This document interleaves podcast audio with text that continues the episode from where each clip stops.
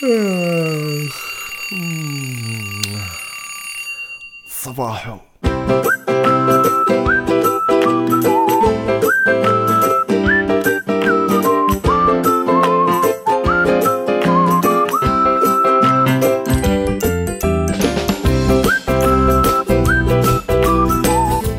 صبحكم الله بالخير أعزائي مستمعين بودكاست صباحو.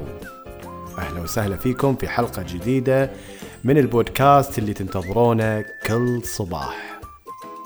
أنا أحمد قريش معاكم مجددا وأقول لكم يا صباح.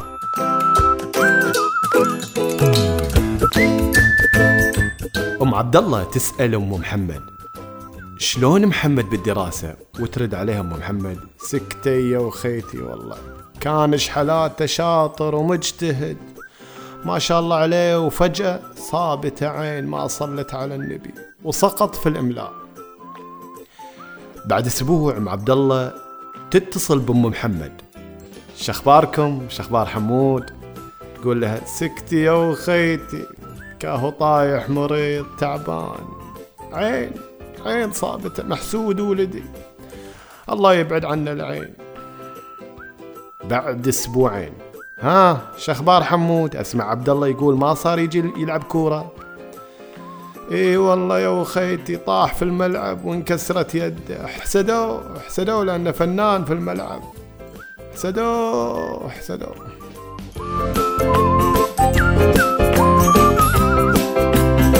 ما أدري ولدها اينشتاين عشان يحسدونه أو ميسي على غفلة. ترى في أشطر منه. هالحاله منتشره عندنا في مجتمعنا. أي فشل وأي إخفاق نتعرض له أو يتعرض له أحد القريبين لنا على طول نقول حسد وعين ولازم نقرأ عليه وما يخلون بخور ولا خزعبلات اللي استخدموها بحجة الحسد. يا ساتر.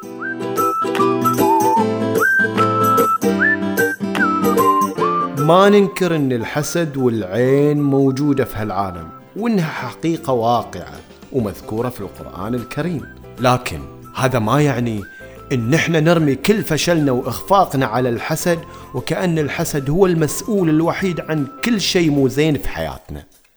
مو بس كذا إحنا مو بس صرنا ننسب كل شيء للحسد صار عندنا شيء اسمه فوبيا الحسد. تلاقي الحرمة ما تطلع ولدها للناس. ليش؟ خوف من الحسد.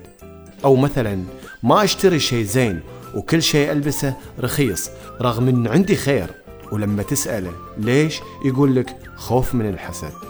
انقلب الخوف من الحسد إلى حالة مرضية خطيرة.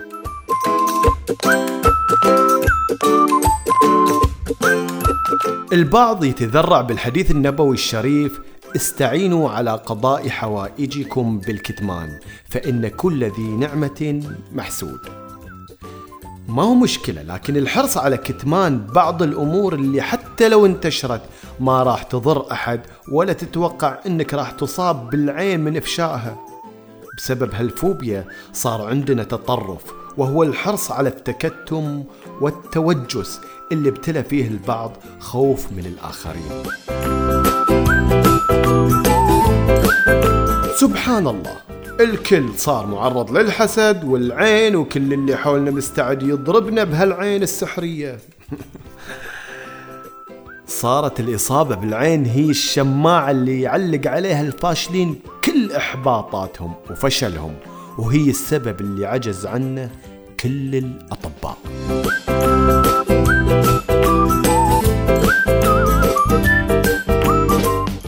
معظم المصابين بفوبيا الحسد تلاقيهم منعزلين عن الناس وغير اجتماعيين.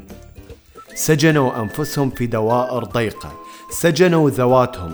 صاروا مرضى نفسيين من دون ما يدرون.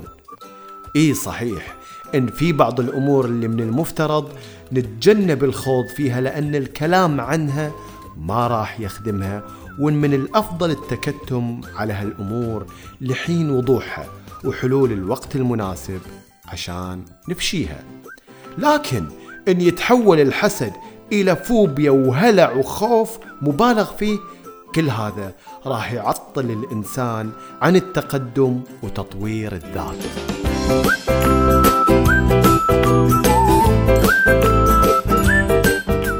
والله حرام. والله إن في طاقات وإبداعات في ديرتنا صغار وكبار. تروح لأهل الصغار وتقول لهم ليش ما تطلعون ولدكم للعالم وتخلوا العالم كله يدري عنه إنه مبدع؟ قالوا لك لا نخاف يحسدونه. ويبقى هالصغير بين أربع جدران إلى أن يكبر ويكون القطار فات عليه. أيضا في شباب مبدعين ونوابغ عندهم مواهب تخدم العالم كله. تقول له تعال اطلع للعالم. قال لا أخاف من الحسد. بنت في عمر الزواج حلوة ومزيونة ما شاء الله عليها. الله عطاها جمال وجه وأخلاق. يرفض أبوها إنها تروح جامعة يقول أخاف عليها من الحسد. خلها عندك أجل لين تخيس وتطيح بكبدك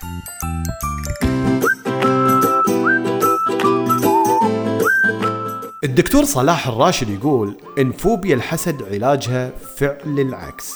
يعني لو كنت تخاف من الحسد افعل الشيء اللي دايما تتجنبه. هذا الخلل ينم عن خلل في الاعتقاد.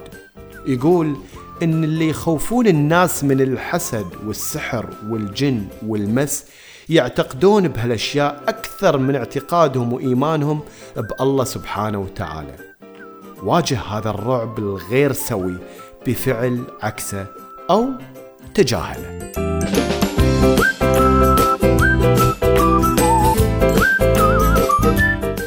قل لن يصيبنا إلا ما كتب الله لنا.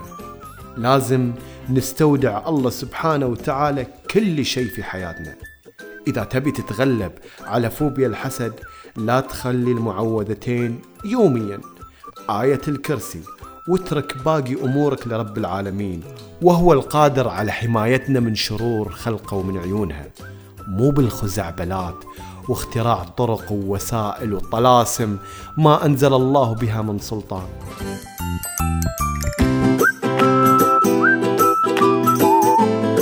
الله يكفيكم شر الحاسدين ويحفظكم من كل شر ويجعل أيامكم كلها راحة واستقرار. أنتوا بس خلوا إيمانكم بالله قوي والله بيكون معاكم. ساعتها لا حسد ولا عين ويا ليل يا عين.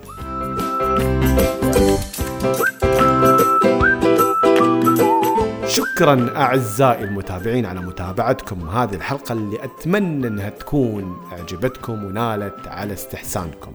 أرجع لكم إن شاء الله يوم الأحد القادم مع حلقة جديدة ويا صباح.